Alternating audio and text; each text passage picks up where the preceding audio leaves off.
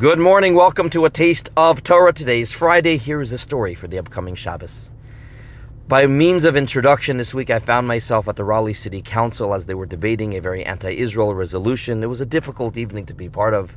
We were clearly outnumbered in speech after speech. We're there with anti Semitic rhetoric and demonizing Israel. And one of the saddest parts for me and many of the Jews was seeing how many of these American kids got up to speak against Israel and Jews amongst them.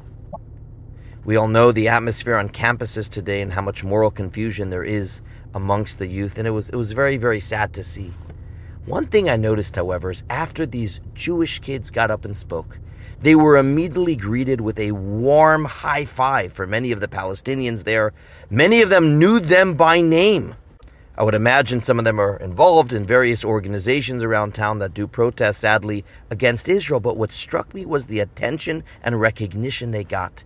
And it made me think, perhaps in a small way, is this one of the reasons they've aligned themselves with these people?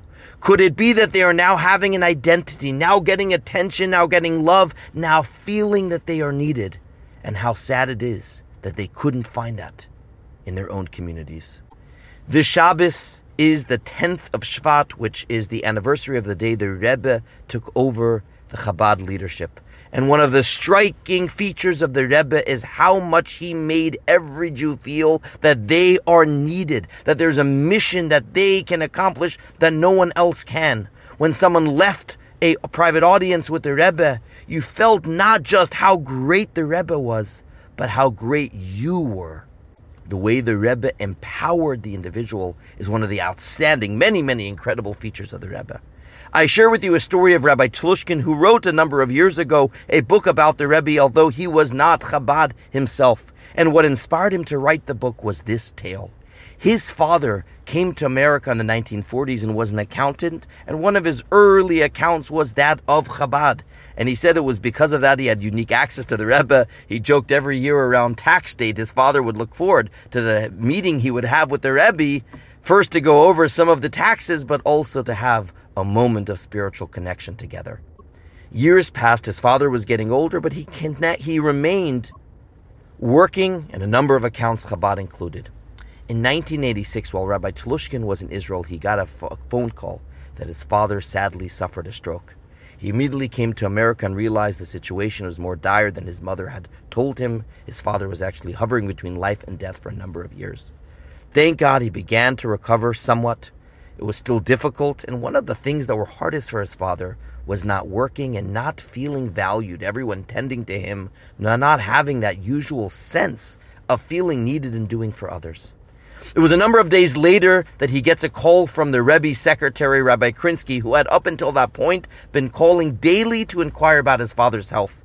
But this time it was not to inquire about his father's health, it was with an accounting question. And he says, Rabbi Krinsky, with all respect, do you not know that my father is ill and recovering from a stroke? He says, Of course I know that. We've been calling every day about that. Nonetheless, the Rebbe, we were at a meeting, had this question and said I should still ask your father.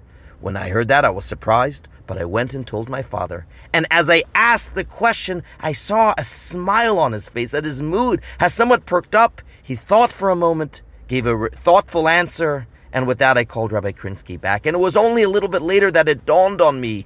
It's very likely the reason why the Rebbe asked this question was not because he truly needed to know that at that moment. He wanted my father to be able to answer a question related to something that would make him feel good.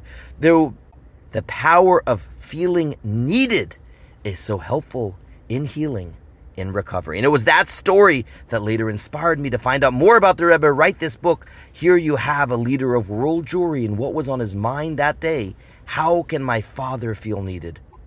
You know, more recently than that story, there was a great rabbi in Israel well known rabbi who was returning from shul one morning and stops at a jewelry store on the main avenue, something uncharacteristic for this leader of a yeshiva. He usually walked briskly without looking right and left, certainly not making a shopping stop on the way home from synagogue in the morning.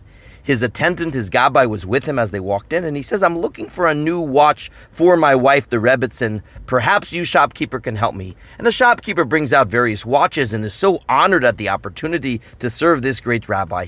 And as he's looking through them, he says, You know, none of this is really hitting the mark. Perhaps there's a woman here that can help me. I believe she might better appreciate my wife's taste and understand what would be right for someone like her. And indeed, the shopkeeper's wife comes out. She pitches, uh, picks a watch and says, I think this one is going to match the Rebbetzins' elegant taste and noble demeanor. To which the Rebbe was happy, he agreed, he paid, and he walked out. And as he's walking out, the Gabbai turns to him and says, This was unusual for you. I know there must be another story. And he says, Indeed, there is. It wasn't long ago that I was walking in front of this same store where sadly I heard the husband rebuking his wife and says, Why are you even working here? You have not sold anything in the last few weeks. You would be more productive at home rather than here. Hearing that comment and wondering why I heard the comment shook me, and I decided right then and there that I needed to do something to give the woman that sense of value, that sense of being needed, hence the purchase today. This Shabbos, we celebrate the 10th of Shvat. Let us all remember this Rebbe's, our Rebbe's mission statement to reach out to every single Jew and ignite that spark in their soul, reminding them of their individual importance, the unique role that Hashem gave them in this world. This need not be something engineered as in this past story, but rather with authenticity, really feeling that there's a contribution of every single Jew to Am Yisrael that is needed of them. L'chaim, to treating others with this knowledge of how much they matter and how badly needed is their note that they play in the cosmic symphony of our people. Good Shabbos.